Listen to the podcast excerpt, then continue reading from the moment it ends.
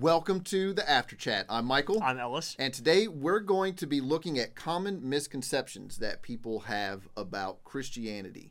And I think this is going to be a good one. It's going to be a little different, but it's going to be awesome. It's gonna be cool. Are you ready? I'm ready. Let's do it.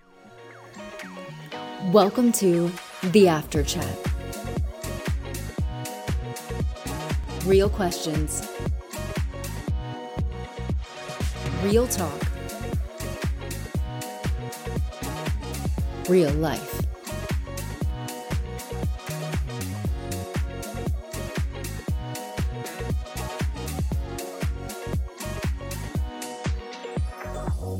All right. So, what would you sing at a karaoke night? Well, I have sung at a karaoke night. Okay. Uh, Bye Bye Bye by NSYNC. Dead serious. So probably anything NSYNC, Justin Timberlake. Yeah. That's kind of my. I don't know. Then pull something out of me. I don't know why. You know, NSYNC does that. Yeah. Like, you know, I remember I was in high school and all those boy bands came out, and none of them, like, amongst the guys were like, everybody just roasted them and thought they were silly. but for whatever reason, NSYNC was the one that, like, everybody was like, you know what? They're not bad. Yeah. But did you do the. Oh yeah. The whole thing? I did the whole thing. I did the whole thing. I was like, look, if I'm gonna do it, I'm gonna commit. Okay. Yeah. So yeah. How about you? Uh, I would pro. I've not done a karaoke night, but I would probably do. See, I would want a throwback like Duran Duran, "Hungry Like the Wolf," like Mm-hmm. something where you can really like put your vocals into and wail. It would sound terrible, but I think if I if like you, like if I'm going to do it, Yeah. Just commit and go all the way. Well, and it sounding terrible is part of the fun. Like Yeah. when somebody can actually sing and gets up at a karaoke karaoke night, I'm like, come, like you're ruining it for, for the rest of us. Like, like, come on, bro. So- or or something like a-ha's "Take on Me" that has like one of those crazy high notes and just ruin it. Yeah. But I, it was interesting. I saw a thing. I saw a thing uh, on on YouTube or Facebook or somewhere where the singer songwriter Jewel, Mm-hmm. um, she went and did her own like put on a costume and went to a karaoke night and did her own songs, and people like was just. You ruined it, like you trashed it, like you didn't get it, like you were way off the mark, like roasting her yeah. like to her face on how she did her own songs, and it, it was just like, wow, what a tough crowd. like, cause some some of them get really committed to it. Um, but yeah, so what would be? I like this one. What would Yeah. be the worst thing to put into a pinata? I have three answers that come off the top of my head pretty quick, and Okay. I'll rank them in order of uh, severity of the offense. Okay, One, those oatmeal sandwich cookies. They would just be mush in there. Those are those are gross. they are nasty. And also, people used to give those away for Halloween, and that is egregious. Like, what is that? That is an outrage. So that's number one. Okay, Number two, Mallo Cups. Have you had a Mallo Cup before? no, but I've seen them, but and I know what they are. I've just they're not my jam. If you don't know, it's like a Reese's cup, but with marshmallow filling Yes. on the inside. It tastes like toothpaste, and it is the worst version of a Reese cup that exists. It's freaking terrible. So Do- that's do number ju- two. Do you just not like marshmallow fluff, or is it just that particular thing? It's just that. That's Okay. not marshmallow. I don't know what that is. No, it's not. That's not marshmallow of any kind. So that's number two. Number three, severity of the offense, needles. Imagine hitting a pinata and needles go everywhere. That would be mean- terrifying. That would be bad. Thumbtacks, pin, you know, all of those things, no good. yeah. So I I've actually seen like a group of children disappointed over like the fillings of a pinata once. so it was at it was at a dentist's house. Oh, okay. Gosh. It was little travel teeth come out? No, it was it was there was no candy. Like so, they they hit it, they, it busted. Little little travel size toothpaste and floss and little mini toothbrushes. Bruh. Come like on. everybody was so excited.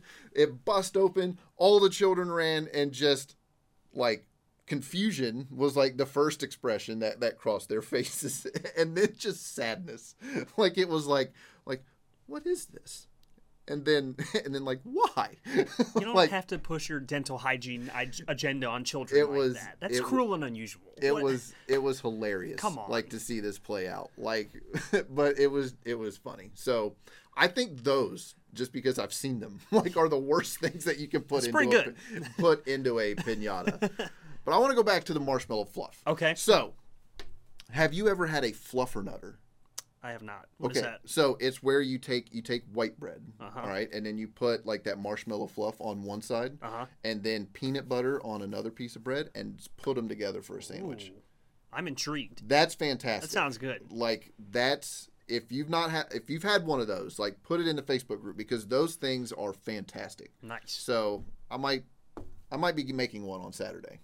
So there we go. All right. Fictional what fictional character do you most identify with? I think I think I'm gonna go with Batman. And I've always liked Batman. I Mm-hmm. always liked Batman as a kid because he didn't have superpowers. He Mm-hmm. just had a bunch of money, which I really can't identify with. But um,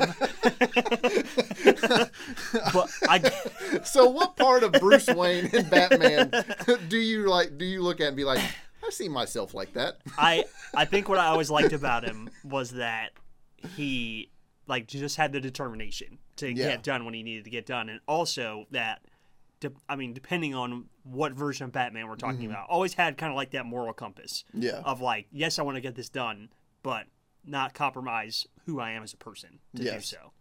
I think that's why I've always kind of liked uh, Captain America. Mm-hmm. Like, I mean, he's got the super soldier serum and all of that stuff, but he he's not willing to bend on like what he believes. yeah, But as I get as I get older and I've got I've got teenagers now, I'm really seeing my I'm really identifying with Hank Hill from King of the Hill. like where he just, you know, like every other every few episodes he just looks at his children just makes that oh.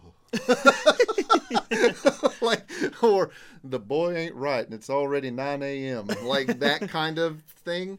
I really do that a lot. Yeah. And so he's just doing his best. like I just kind of see myself in that vein, at least in this season of life. So my wife's brother, his name is Connor. We make fun of him all the time because he sounds just like Boomhauer. Can't understand a word my dude says. He has never enunciated in his life. just just a string of syllables. and, well, I love I love that because like when Boomhauer goes off for like 90 seconds and and you're just like what in the world like they respond like they Yeah. totally get it No, the like YouTube cut ups of Boomhauer are hysterical. They are so good. It is that's if you need a laugh, That's- that is it. yeah. Yeah. what was your since this is what we're going to be talking about today Mm-hmm. what was your biggest misconception about christianity before you came to faith Um, probably that you had to have all your stuff together before you came to church, Mm-hmm. and I like without giving anything away. We're going to talk about that in more detail later, so I won't dive but so deep into it now. But it was definitely that. Like I think had I not had that misconception, I would have come a lot earlier. But I felt like I had to work some things out first. You know. Mm-hmm. So, anyways, I'll, I'll leave it there. that was that was definitely one uh for me um but i think just from like a theological thing i i thought we all i thought we turned into angels when we died. Hmm. Wow. like which once you get into it like that's not true. Hmm. Like they're their own separate thing. Um that but that's what i thought happened. Mm-hmm. And just because that's in every now i'm basing this on cartoons that i watched as children like whenever uh they actually depicted like the coyote dying or goofy dying like they would sprout wings and a halo and a harp and just kind of float to heaven right. so I carried that for far too long. um, so that was one. But what was uh, what was there anything that surprised you about Christianity after you became a Christian? It's a lot of fun. Yeah. Yeah, I mean, you know, not not just a lot of mm-hmm. fun, but not devoid of fun either. It is, it's a lot of fun, and it's it's very life giving. I think I think for me, the thing that really surprised me the most, and I and I get that I was very fortunate in that I landed in a in a small group of people, mm-hmm. you know, like a, like a weekly Bible study, but around our, our church we call them small groups or groups.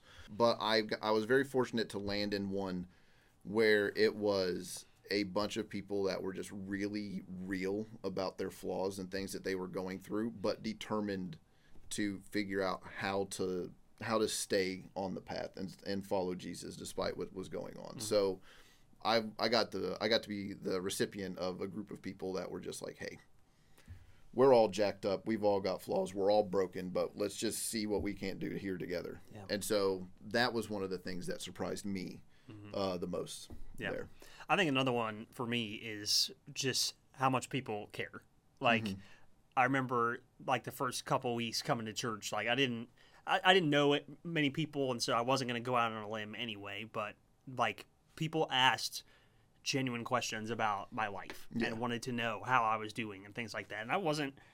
I, it, it sounds funny looking back on it, but I really wasn't used to that. It kind of Yeah. knocked me off guard. So No, that that really got me too, Mm-hmm. especially because I I didn't know anybody here. Like I came, I think I've mentioned this here before. Like I came, I sat in the back, right Mm-hmm. next to the door in case I needed to dip. yep, Um, but like once I got once I got took a, a step here and a step there and, and you know made myself uh, more vulnerable and just talking with people like the ones that I got very fortunate to be around like legitimately cared. Yeah. Which not used to that. Yeah. So so this episode is going to be a little bit different because we're going to be taking questions that people asked uh, or co- uh, look at some common misconceptions that people had that they voiced in the Facebook group. Which, Mm-hmm. if you're not in there, dude, get in. Like, what are they waiting yeah. for? Come on down. There's Like, plenty of room. We got 92 people in there, still plenty of space. Yeah. I think it Um, might be unlimited. So I don't I don't I don't actually know. Is there a limit? I- Sarah? There's not? Okay. There we go. so, um, but we're going to look at some of those, and we're going. The format of this is going to be a little bit different Right. too, because we're going to take a look at our clip now. Our lives, of course, are full of questions the lighthearted ones, the difficult ones, and everything in between. And because we live in a time and in a culture that places a lot of value on knowing the answers to our questions, it can be really frustrating when we feel like there aren't any answers. We want everything to have a nice, airtight solution to it, but when something feels like it doesn't, we can get all out of sorts, right? I mean, consider every question I just asked you, even the even the light ones. Like there isn't a one size fits all answer to any of them. The solution to where's Waldo just depends on what page you're on. Uh, I heard somebody say both to the armrest question at the movie theater.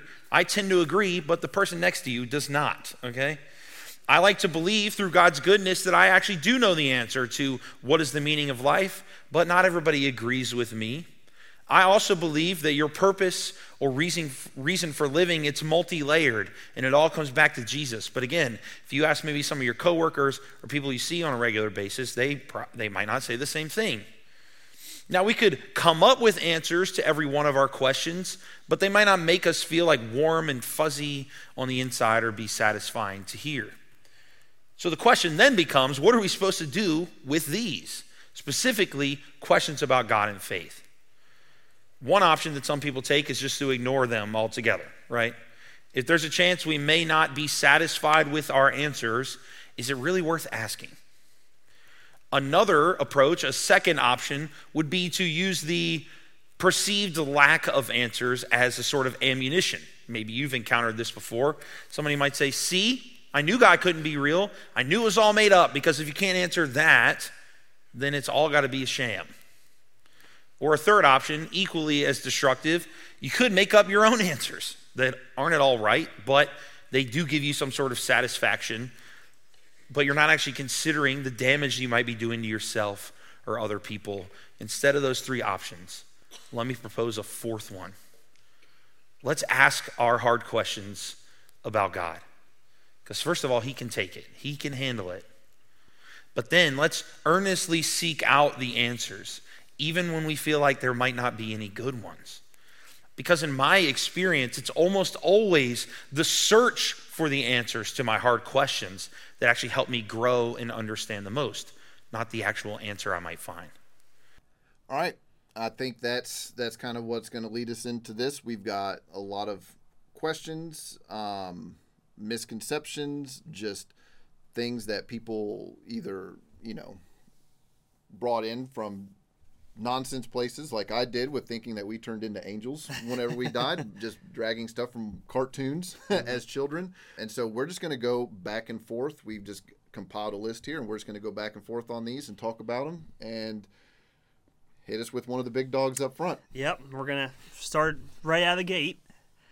What did Jesus actually look like? I mean, Obi Wan Kenobi. Ewan you and McGregor as Obi Wan Kenobi. Okay. I know that that's a popular depiction. Case closed. What's the next one? I mean, I, I love that meme. I think it's absolutely hilarious, and I don't I don't know how real it is. I doubt somebody because almost all of them have some version of my grandma just put this picture of Jesus up on the fireplace mm. today, and it's it's always Obi Wan in his Jedi robes. I don't. Maybe it did happen. I don't know, but Maybe. I I don't think that Jesus might be going out on a limb, but I don't think Jesus looked like Obi Wan Kenobi. I don't think so. All right, I don't think so. that being said, there's a huge variety of depictions of Jesus. Uh, Yes. in you know, you think of in churches, your pictures or your stained glass windows, Mm-hmm. uh, in TV, movies, or like documentaries, like you know. The Chosen is a really popular show right now. Mm-hmm. To some people, that's exactly what Jesus looked like. There's like a um, there's a documentary on the History Channel that's like I think it's just called the Bible. Essentially, like Yes. live action depictions of the events of the Bible. And you know, we could go on down the list and uh, just kind of the idea of Jesus as a cultural symbol. It's like mm-hmm. what do people visualize when they think of Jesus, or what do they, what image do they create to mm-hmm. represent to whatever group they're a part of?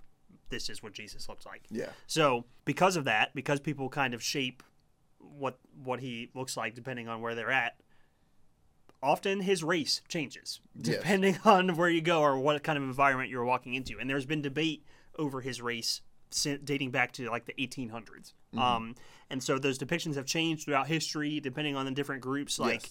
during World War II, there were lots of theories and depictions of Jesus as a member of the Aryan race. So a blonde-haired, blue-eyed Jesus. I don't think that was what Jesus looked like. I don't, I don't think so. I don't think so. Or I don't think the line of David, um, yeah, like extended into where into Germany or anywhere in the Nordic uh, Nordic areas. yeah, right. Uh, or in a similar vein, during the civil rights movement, there were a lot of depictions of an African American Jesus, which, okay, so, so all of this to say, what did he actually look like to the to the the best we can put together, to the best of our ability? What did he actually look like? It's widely accepted by researchers that Jesus was a Judean from Galilee, so Yes. modern day Palestine. Research on ancient skeletons in Palestine suggests that Judeans of the time were biologically closer to Iraqi Jews than any other contemporary people. Yeah. So the average Judean of the Judean of the time would have looked like this: dark brown or black hair, olive skin, which is ranging from three to five on the Fitzpatrick scale of human skin color, which I had no idea was a thing until I started getting ready for this. There's the Fitzpat the Fitzpatrick skin. The Fitzpatrick scale of human skin color. Okay. You can Google this thing, or maybe we'll put it right here. I don't know. I I was like, how have I never heard of this? Uh, Yeah, like I, the things we learn when we start researching for these things. I think it's Because you don't wear makeup. That's yep, that would do it. Ah. you heard of this thing? you know about it. I know my skin tone color. Okay. Oh, okay. Well, the ones I found on Google were like eight. I think it's eight smiley faces, different shade shaded smiley faces. I'm dead serious. I could not believe this. I was like, Eight smiley faces. how have I never heard of this? I like to think maybe I'm a. I mean, I've not looked at this thing. Am, am I like a three on the smiley face Fitzpatrick scale somewhere in there? I, Or I think you'd be a little Okay. further down. All right, just- I, I've not looked at the scale. I've not looked at the scale. I don't know which direction we're going, so I figured the middle would be a good place to start. um, yeah. D- look, go look at the scale. Like that's that's all. I, that's the best I can do for you. Um, so dark brown or black hair, Mm-hmm. olive skin, three to five on the Fitzpatrick scale. Okay. And an average height of five five. Okay. Which I don't know about you. I never imagined Jesus being five five. I I don't consider myself to be very tall, Mm-hmm. but that's three inches shorter than me. okay. So, so yeah, Not that- a big man, Uh, but I think that that that kind of goes.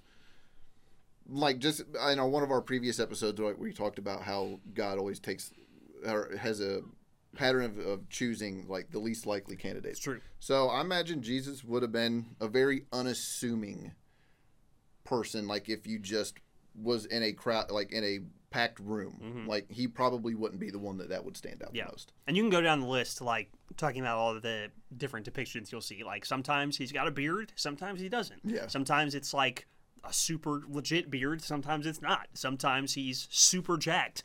Other times he's he's thin. You know? With, there's uh, there's a T-shirt that depicts a jacked Jesus, Yeah. isn't there? Yeah. Yeah. like, Like- I think Tanner wore that. He's one of our one of our teaching pastors. Yeah. Um, but yes, I think I think I've seen him ro- rolling around in one of those. Yeah, like uh, the the documentary on the History Channel that I was talking about a little bit ago. That uh, that's not a depiction of Jesus that I um, that I necessarily agree with because it's like he's super jacked. He has this magnificent beard, and it's like every time he walks on the screen, there's like just backlight permanently everywhere he goes. I'm like, I don't. This this feels like a bit much. And I like how I mean, and in the Bible, what what could possibly what good could possibly come out of Galilee? Right. Well, Jesus did. Right. So I mean, Yeah. there the the place had a reputation Yeah. for for not good things. Right. So Yeah, and to your point, to kind of follow the pattern up until then, I think unlikely and unassuming would have been what you could expect. Yeah. So, yeah, but boil it down. He wasn't white. correct. he was he was exactly what we described. But I, I think I think one of the reasons that people like do that is because they want to make Jesus more relatable mm-hmm. to them. They want to be able to to make it make Jesus someone that they can really relate to and talk with and be with. And so I don't think he would I mean, I don't think Jesus would mind that, that people do that. But I think whenever they say, no, your Jesus is wrong, and start declaring, no, Jesus was a white man. Mm-hmm. No, Jesus wasn't a white man. Jesus probably didn't look like somebody from Southeast Asia either. Yeah. Or, or anywhere in between. Well, I'd like hate to break it to you if you like. Basically, no one in the Bible that we read about was just straight white. Yeah. It's, I'm just gonna, I mean, just gonna do it. It is- We're doing misconceptions. and that's, and that is one. Sorry. I mean, he was a first century Palestinian Jew. Mm-hmm. He probably looked not like anything that we would expect or Right. identify with. Yeah. So that's that. Think about how much time like they spend in the sun. Like that. I mean, come on. Like real. Like that's that's almost all the evidence you need. Yes. So That's it. They walked everywhere. They were in the sun. It was hot. Like, anyways, all right. They got to have a little something or they're going to get roasted. Exactly. So Yeah. that's what it is. There it is. Next one. Yeah. God doesn't answer my prayers or or why doesn't God or why didn't God answer my prayer? Mm-hmm. For me, I usually whenever somebody comes to me and this asks like you know say something bad happened, they prayed to God for it not to happen. You know, it that's usually when this comes up and they can either say, okay, well God doesn't exist, God isn't real or or something to that effect.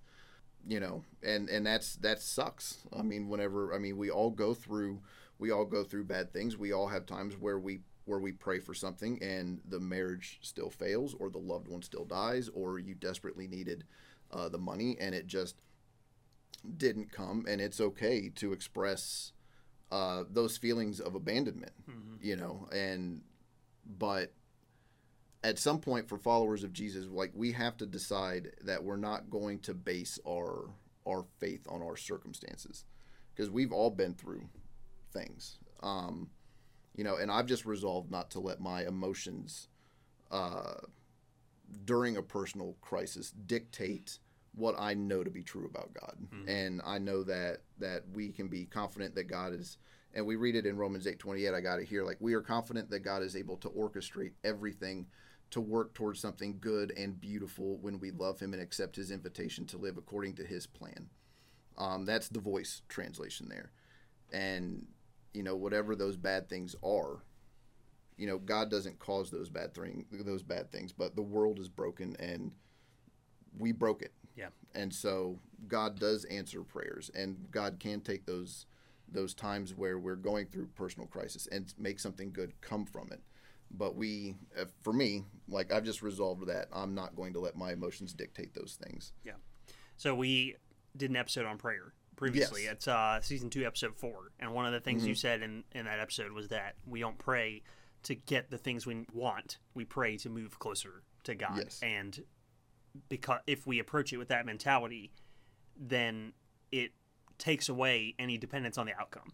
Yes. So yeah, I and think it and it's not and it doesn't mean that there's anything wrong with like Jesus felt abandoned. Like Oh, my yeah. my God, my God, why did you for why have you forsaken me? Mm-hmm. Like we feel those things because the there are bad things that are going to happen in this world and there's going to be times where we are hurt.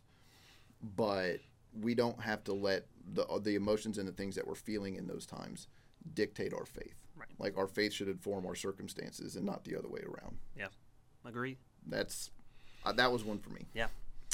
All right. So the next one is Christianity means giving up all fun and living a life of rules. Um, so we probably all know about the Ten Commandments, but you might not know that there are 613 commandments given by God through Moses. And I know for me, when I encountered a lot of these was the first time I read the Bible and just started from the beginning. So and like you read those first couple of books and you'll run into them. Like rules for constructing the tabernacle, uh, starting kind of in the later part of Exodus, and then you know you get to Leviticus and yeah, I mean, Leviticus, yes. yeah.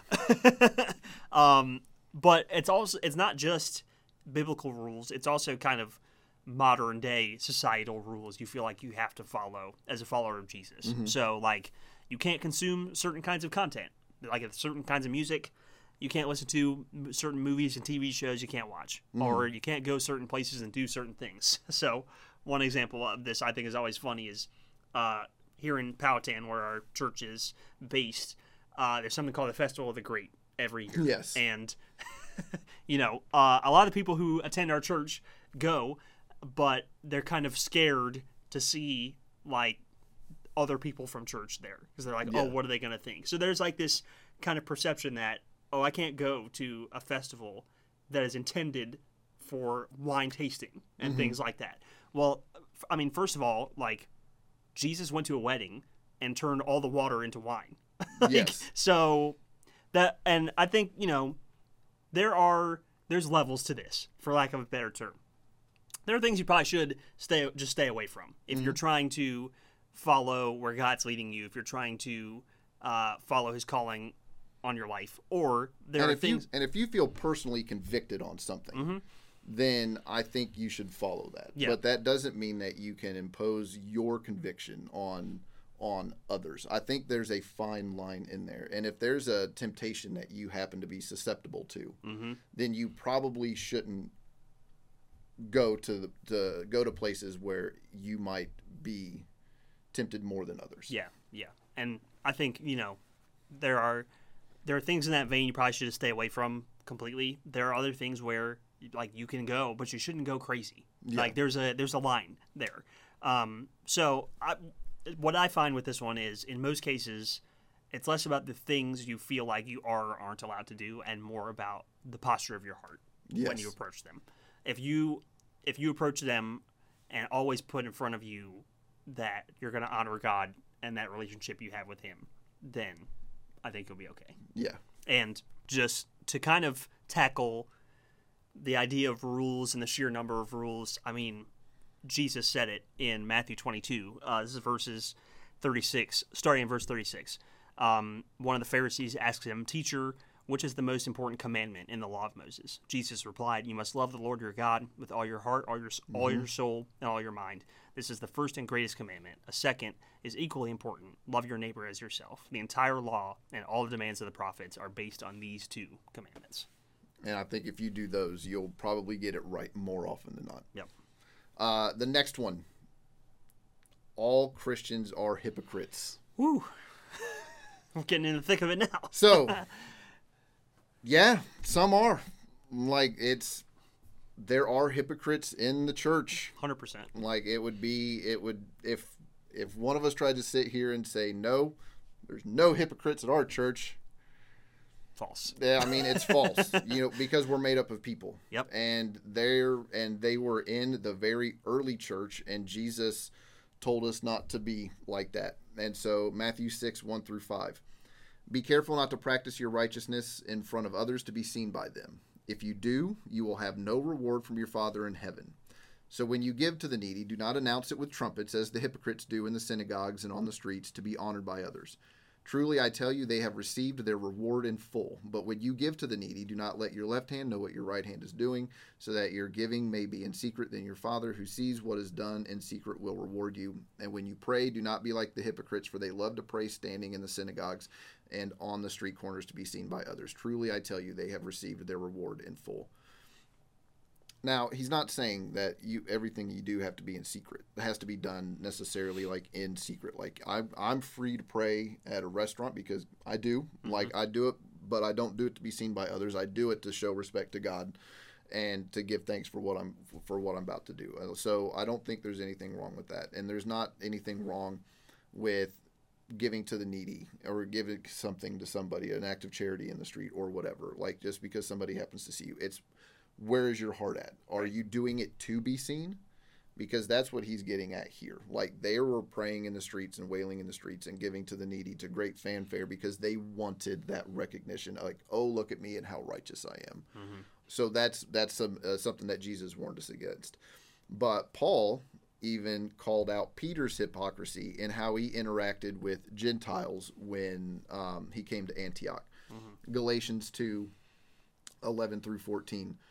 But when Peter came to Antioch, I had to oppose him to his face, for what he did was very wrong. When he first, like, I love it. When we did our smack talk episode, you gonna spit? Nope, I got it. I got it down. We're good. our first fit take on the after chat, ladies and gentlemen. Um, but when he first arrived, he ate with the Gentile believers who were not circumcised. But afterwards, when some friends of James came, Peter wouldn't eat with the Gentiles anymore. He was afraid of criticism from these people who insisted on the necessity of circumcision. As a result, other Jewish believers followed Peter's hypocrisy, and even Barnabas was led astray by their hypocrisy. Now, there's a whole backstory to this where people, where the early followers of Jesus after he ascended were split on whether or not you had to become a Jew first and then follow Jesus, or just anybody could follow Jesus, and that's that's kind of what he was uh, they're getting at there. But what Paul was saying was like, dude, you're acting one way, like you're being these guys' pals whenever your boys ain't here, but then whenever your friends show up, like you're just going to disrespect them and, and be a jerk. Mm-hmm. And so he's like, dude, you're being a hypocrite there. Like your actions aren't matching what you're actually saying. And so, you know, if Peter, like the rock, you know, behaved hypocritical, at least here, then we, I don't know how we expect ordinary folks to get it right like a hundred percent of the time. For sure. Like now you can repent and course correct when it gets brought to you. Like and Peter ends up doing that. Um, but I mean, you, nobody's ever going to get it right 100% of the time. Like, yes, are do, are some people here just to be seen? Like, are some people in the churches just to be seen and and to be thought higher than they actually are?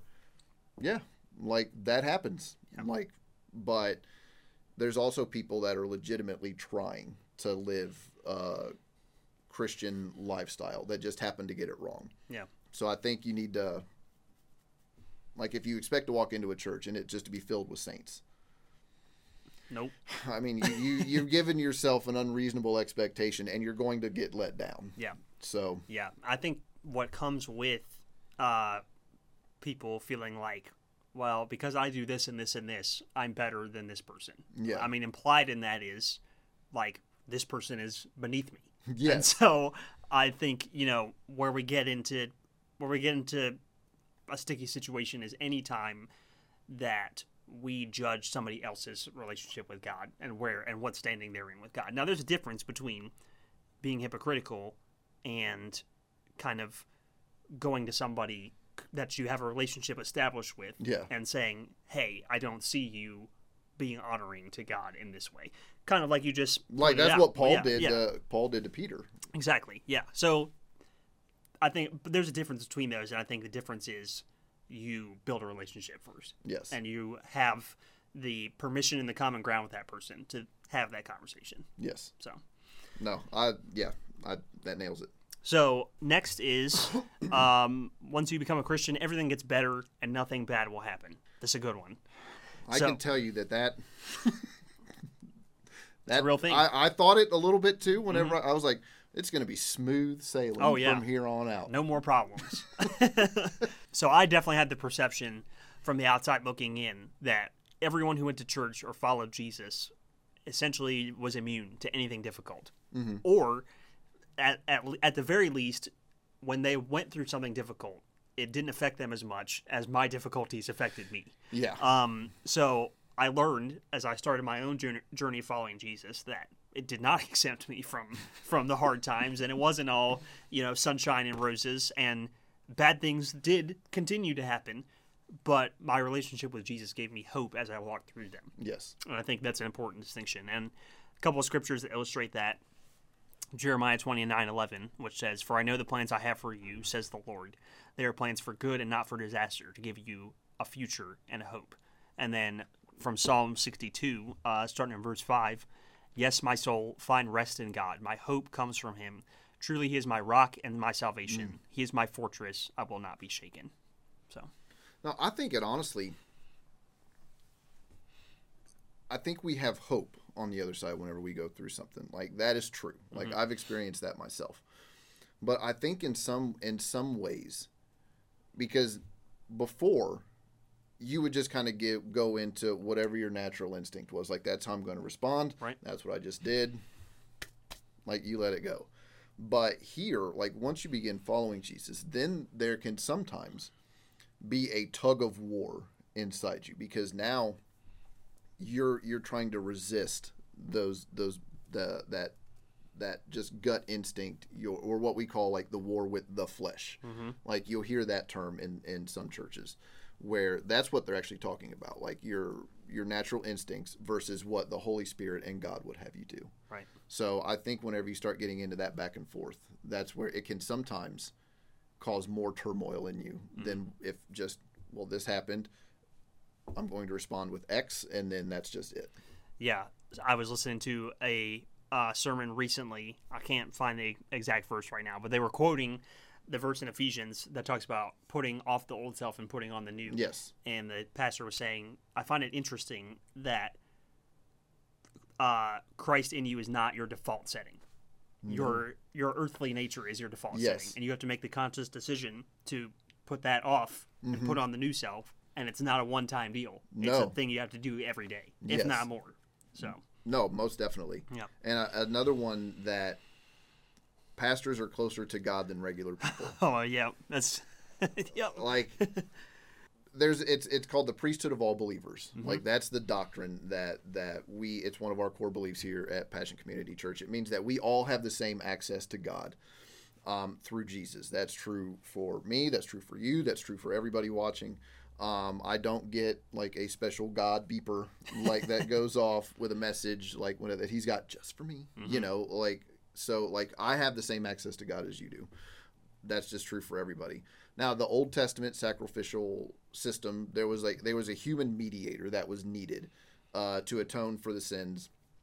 They would go, it, and it's I mean it's in Leviticus. Like if if you, it, there it was also kind of means tested depending upon where where you are where you were on the economic scale. Like maybe like I would have to bring a pigeon because that's all I could go out and scavenge and get. Like maybe you got to bring a goat.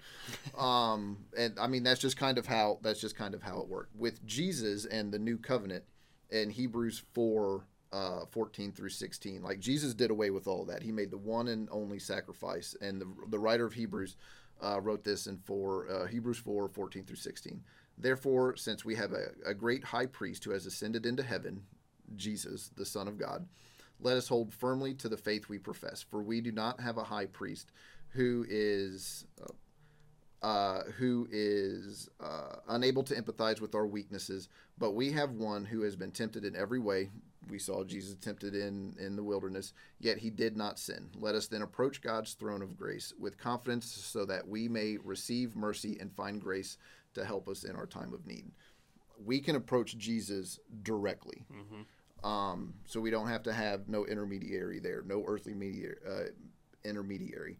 We have direct access with God through Him, and pastors are called. Like the role of the pastor is to train and equip the saints for the role of ministry. And he, and Paul writes in Ephesians four, the role of the pastor is to equip his people, to train and equip his people for the works of service, so that the body of Christ may be built up until we all reach unity in faith and in knowledge of the Son of God and become mature, attaining to the whole measure of the fullness of Christ. The role of the pastor is to help you realize and to help you develop the unique spiritual gifts that the Holy Spirit's dispersed among all people, regardless of gender or background. Like Right. we all have gifts, and the role of the pastor is to help people learn about God and to help them develop their gifts. Like there's, that's my role. Like that's my that's my day to day. Yeah.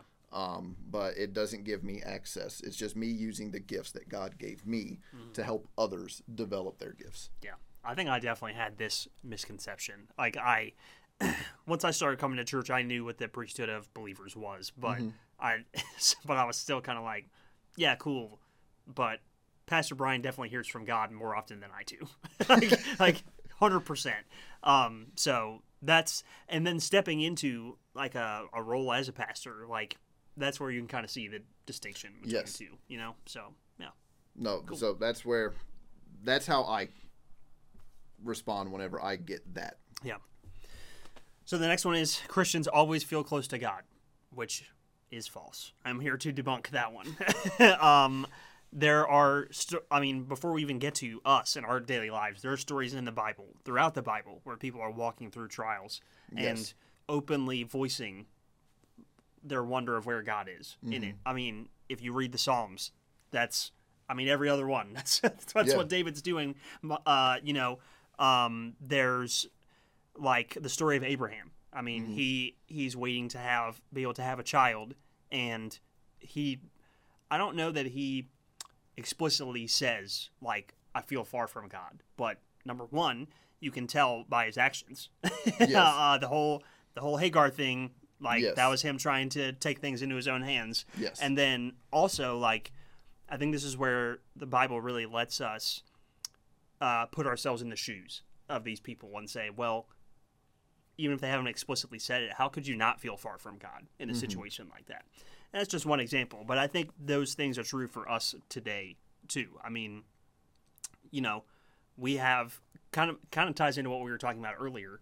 Um, we we don't pray because we expect God to immediately deliver something or intervene, and so Yes. there are times where we pray and we feel like there's not a response, and it's really easy to feel far from God when a scenario like that happens. No, So- I mean, because sometimes the answer is some, I mean, just full, just being real. Like sometimes the answer is no. Mhm. Sometimes the answer is yes, and sometimes the answer is yes, but later. yeah, Like some, I mean, that's just that's just the way um, that it kind of plays out. And I mean, I think if Jesus can feel abandoned and alone, yeah. then I don't know how we would expect it to go. There not to be times where we feel the exact same way. Mm-hmm. I think sometimes the answer is yes, but not in the way you want it to be yes. In And the that- way I'm going to say yes. Yes. Yeah. No, that's also that's also one. Mm-hmm. You shouldn't associate with unbelievers. Hmm.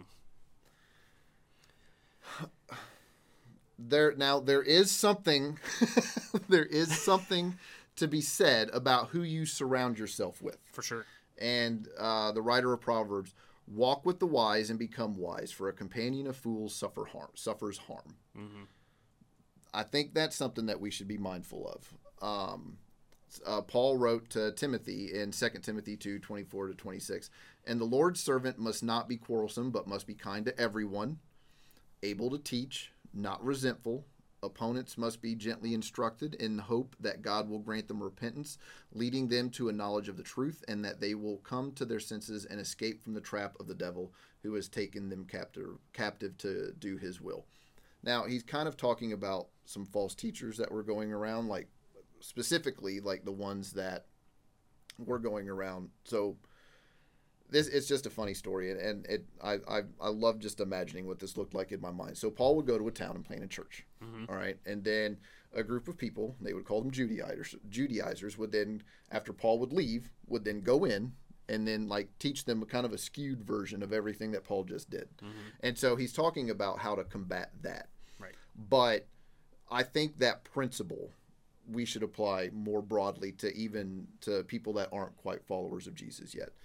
Um, So I don't think there's anything wrong with having friendships with unbelievers. I've got friendships with unbelievers. I've been I've got lifelong friends that that don't believe um, in Christ. And but I think when whenever you're in those relationships, you should be mindful to not let yourself be led astray. You must be have a firm understanding of what you believe and why.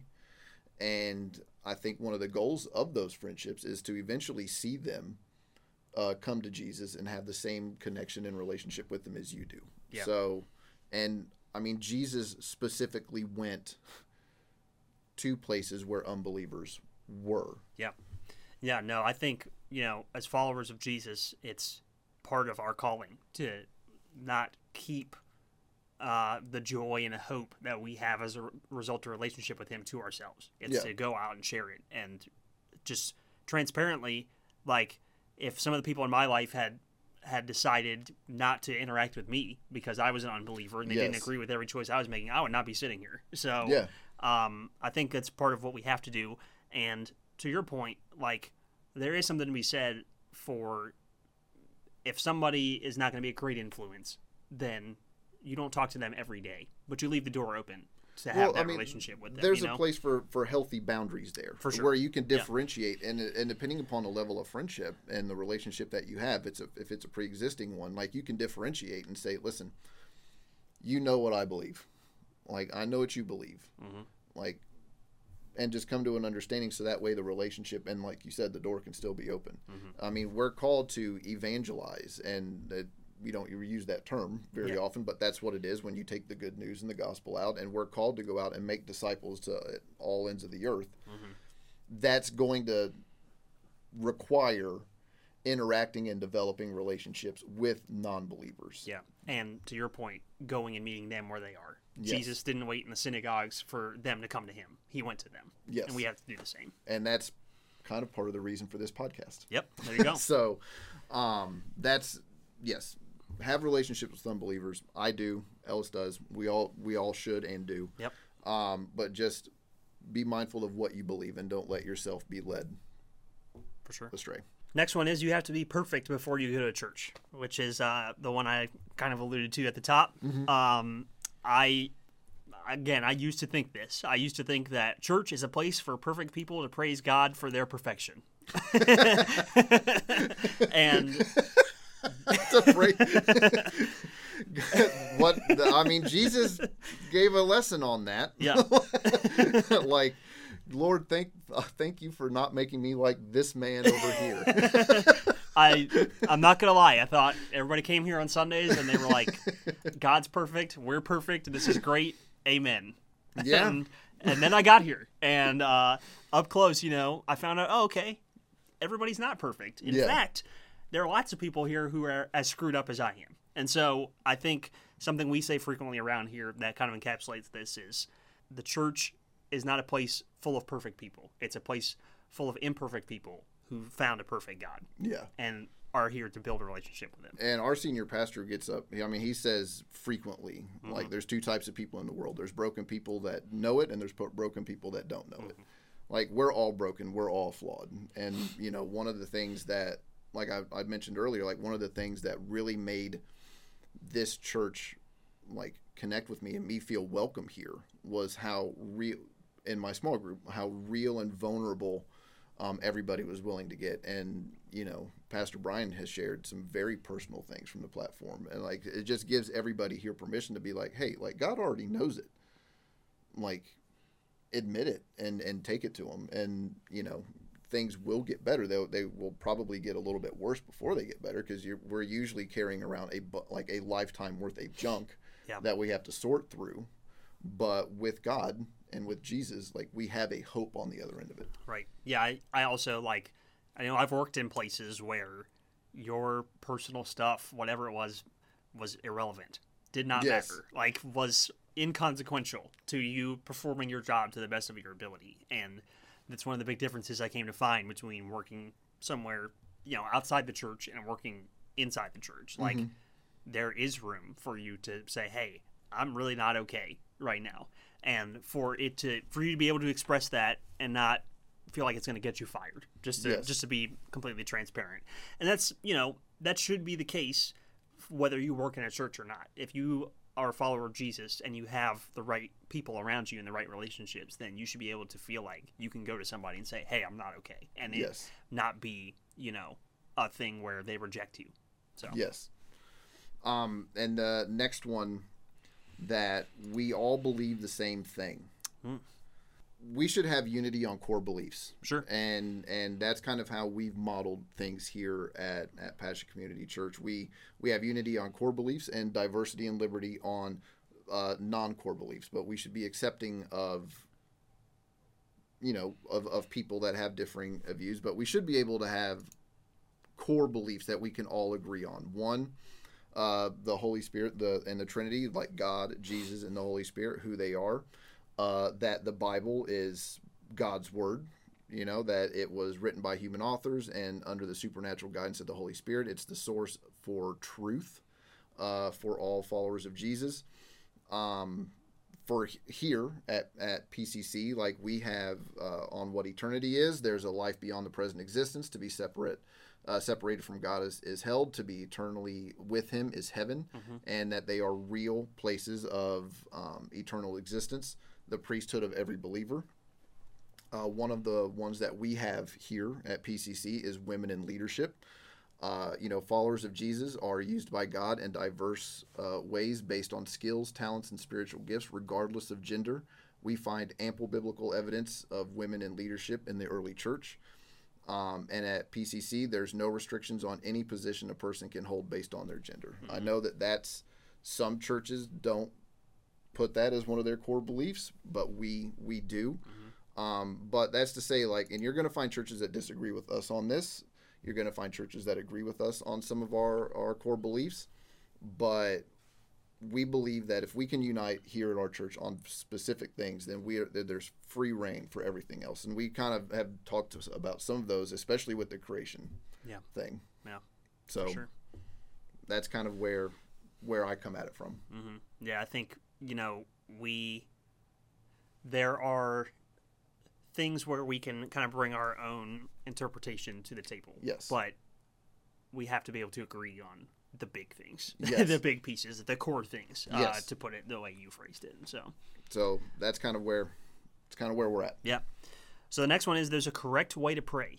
I think this one's interesting because throughout the Bible we do find uh, kind of models for prayer that people still use as kind of a template to this day. Um, so you got the Lord's Prayer um, that Jesus teaches in the Sermon on the Mount, Jonah's Prayer, which we talked about in a previous episode, which you know has There's some Differing online- opinions. on, some online kerfuffles about. yeah I love that word. um, uh, different interpretations of that. Yeah. And then uh, you have Psalms in general, just kind of the entire book, but specifically Psalm 51 as a Yes. prayer of repentance, which we've talked about before. Um, so I I think yes and like those if you have never prayed and you're wondering where do I start, those three and more are great places to start. But I think where the misconception comes in is you have to do it that way every Yes. time, and everyone has to do it that way every time. I think that kind of constricts what prayer is, which is for me a conversation with God. Mm-hmm. Uh, uh, every conversation with God, I read somewhere it said every conversation with God is a prayer, and every prayer is a conversation with God. Yes. and that's how I like to kind of wrap my brain around it. No, I mean, there's times where where I feel, depending upon what what I've got going on in me and I got going on in my life, there's there's times where I, I mean, I've laid down on the floor and prayed. Like I'm, I mean, that sometimes that's appropriate for what I'm going to God for. Sometimes I just have an ongoing dialogue throughout the day Yeah. with God, where uh, I turn off the radio in the car and I, it's just me speaking out loud. I find that to be very. Uh, those times to be uh, very raw and intimate um, and intimate and so but i don't think like you i don't think that there's a this is how you have to pray. You have to get up every day at 5:30 and and get down on your knees and pray. Like I pray when I first like recognize consciousness whenever I wake up, I usually pray before I even get out of bed. Like I start having a conversation with God about what's going on for the day and just start submitting things to him Yeah. and just leaving things at his feet. Um, but there's also times where I've adopted uh, pieces of the Psalms and then just personalized them for whatever my situation is. But I think as long as you're talking to God and recognizing who He is, Yeah. um, and then if you can say at the end, but not my will, yours, and not think of it as just a transactional thing. Well, I've acknowledged you. I've prayed. Now give me. Here's my list. Yes, it's not a wish list. Yeah. I mean, you have to be able. You have to be able at the end of it, I think, to be able to say, "But not my will, yours." Like I don't say that all the time, Hmm. but I mean, it really depends on what I'm praying for. Like if I'm praying for something or for an outcome, then you should probably say, "But not my will, yours." Yeah. You can pray with your eyes open. And Yeah. if you're going to do it while driving, I recommend it. It could get a little. it could get a little. uh a little hairy Yeah. if you don't. Um, oh, yeah, you're up. So, anti-science. Some are. I mean, if I if we're just being real and honest, it does seem to be that there have been times. I mean, I think whenever people were being accused of heresy for for saying that the Earth revolved around the sun. I mean, I think I think that there have been examples and things that people can point to and say, and I mean, you can. I mean, yeah, they were sometimes they get it wrong, but I don't think it's fair to paint all Christians is anti-science. Um, a lot of times this comes up with the creation thing. Like if you don't agree, like if you subscribe to the six literal day thing, uh, account of creation, and then if you say yes, I believe in that, well, you're anti-science. Right. I don't know if that. I don't think that's necessarily fair. Yeah. And I also think you know there are there are for some people where it appears that science for them is their very own religion. So then it just is, you know, Yeah. a bunch of theocrats just arguing amongst themselves. Right. Well, and uh, like we talked about in our creation episode, there's people who believe that essentially the two work in tandem. Yes. So, yeah. So I mean, that's kind of where I land on it. Yeah. Are there things that people can point to? Yes. And Sure. I think to deny it is just you're just denying reality. Like there have been episodes in the past, and this could also be, this could probably be fleshed out into its very own episode that I sure. think would be cool. I think we have a few of these Yeah. we could do that with. So, um, the next one is that being a Christian is all suffering and no happiness. And I think this one comes out of what we learn about what it's like to be a follower of Jesus in the Bible. Like this one is not unfounded completely. Um, I mean, it, we talk about like I talked about it earlier, putting off the old self and putting on the new.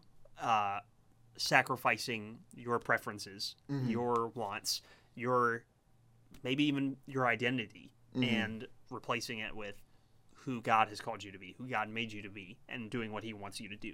Not our will, but His be done. Yes. Um, so I think, you know, it's not completely unfounded, but I think what, what how I try to look at it is, yes, following Jesus requires sacrifice, mm-hmm. but you find the ultimate fulfillment in it. You Yes. when you are doing what God has laid on your life and you're following the path He has for you, you'll experience fulfillment that you can never achieve just doing your own thing and following your own path and following the plan you've made for yourself. yes. So And I think there's, I mean, and we can all point to someone who is a professed follower of Jesus that was miserable. Oh yeah, like that was a very uh, mean old curmudgeon person. like I know I can like from whenever I was little, like I can think of probably three, like right off the top. And so you look at them and, and it's it's not unreasonable to say, well, if that's what following Jesus looks like, then why would I ever in a million years want to do that? Um, it's somebody that just, and I don't know why some people end up like that and why some don't. Uh, but I do know that that's not the case. It, it hasn't been my personal experience. Like even whenever things have been hard, there's still been there's still been ways that I could find contentment and even joy, even in the lowest of places. So, um, it doesn't mean that there's a lack of happiness as a follower of Jesus. Right. Yeah, I agree. Now this one, a this one, one. this one's kind of a bitter pill Yeah. for a lot of people, and it was it was for me, if I'm just being honest. Mm. God, God views all sin the same. Like all sin has the exact same things. Romans three twenty three. For all have sinned and fall short of the glory of God. Boom. We're all sin. We are all sinners. Every single one of us. I've sinned. I'm still going to sin from time to time. You are too. Sarah behind the camera is like we all are. We we're all we've all sinned and we all fall short of the glory of God. And Romans six twenty three, the rate the wages of sin is death. Like it's that's all sin. All sin will separate you equally from God and can potentially separate you from God for all eternity. Now, luckily, like Christ came and made the ultimate sacrifice, so that way we can have eternal life, and we have God's grace that will cover um, sin. Uh, but that said, not all earthly consequences of sin are the same. Like adultery or lots of sexual sin, like has has results that that are more. I mean, it's usually there's usually a lot of compounded um, things, but I mean, now this is just a misconception that that some sins are worse than others. But I mean, all of it, like there's usually lying and, and all sorts of things. They all compound up. But like if you tell a little white lie to someone at the Burger King in the checkout line, you know, it might not. It's not going to have the same ramifications as like stepping out on your spouse Right. right, or right. killing somebody or doing something equally awful. Yeah. Yeah. I think, you know, we as a culture, we tend to weight them. Yes. Uh, but, and I think, you know, we tend to weight them, but on our scale, Yes. not on God's scale. Uh, and Well, no, we look at our sin or what we've Yeah. done and then look down on someone else's. Like, Exactly, well, they yeah. did X, but I only did Y, so they're a lot worse. right. And what was your Jeopardy metaphor like that you had for one of these? Oh, I said something like, It was like two four hundred uh four hundred dollar sins or something like that. I don't even, I don't even remember this. I'm gonna have to dig it up. No, he made an awesome point that he doesn't remember, and No, I've been and I've been waiting to bring it out. Like I've been waiting for a time to circle back on that, and it just came to me. But no, it was awesome. well, thanks. I'm, I don't remember. I'm gonna have to go. But it was Go like no, like you, like you create like you hit a eight hundred dollar sin, but I uh-huh. did three two hundred dollar sins. So mm-hmm. whose is worse? Mm-hmm. It was something along those lines. Hmm. It was brilliant. Wow, who said that? That's crazy. wasted. It's wasted. But that's kind of. But yes, but but to God, like all sins will separate you from Him, and that's sin in, in thought or in deed. Mm-hmm. You know, and so. But we can look at things and as here on earth and just be like, you know, well, yes, there are there are sins that do have much bigger ramifications here, and it would be silly just to say, well, I mean, it just a sin's a sin. Like, no, your sin hurt me by doing X, Y, Z, and then we're going all the way back through the alphabet. Mm-hmm. So, I mean, it, it, but it is a tough one whenever you look at it and say the wages of sin is death, but and all of those things being equal. That was it. that's the list. and we've got we got some that we're going to save for a future one. Um, or maybe we'll do some reels. I don't know but I, we'll do something with them because i think we got like four more that was on here that we didn't get a chance to get to today. Yeah. but that was a lot. That was like a just a shotgun blast of a whole bunch of things. We covered a lot of ground. we did. But we want to hear if you've got any other common misconceptions. We definitely want to hear them and and know what they are so that way we can address them in in later episodes. But i thought all in all this was a good talk. And for me like my kind of takeaway on something like this is that you we all need a place where we can ask questions and and just address common misconceptions that we have so that way we can all come to a, a better understanding of who god is and ultimately like the stuff that we where we came up with those things in the first place. Um, because it's only then that we can be really emotionally and spiritually healthy at the same time and so we hope that this is a place for everybody to come and do just that Yeah, I, I agree completely. I think, you know, what we tried to accomplish with when we came up with the idea for this episode was what are the things people might think but they don't want to talk about. Yes. And let's talk about it. And and just show that it's okay, like to your point, to get together with some trusted people and talk about this. Um, we don't have to go through life like not ever addressing this and kind of figuring out where we all land. Yeah. So All right. Well, leave us a review and we will get you an after chat mug. Mm-hmm. We've also got the this is the white version This of one's the, nice, y'all. the of the after chat shirt. it's comfy too. You It gotta get you one it of is. these. So check it out. It's on the it's on the store, and we'll put a link to that all in the show notes. And we will see you back next week for the after chat. Thanks for joining us for the After Chat.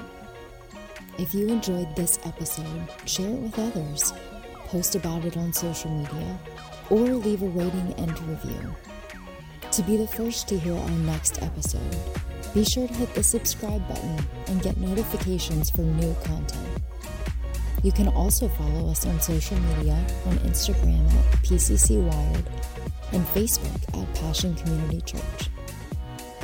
For additional resources and links, check out the description. Thanks again, and we'll see you next time on The After Chat.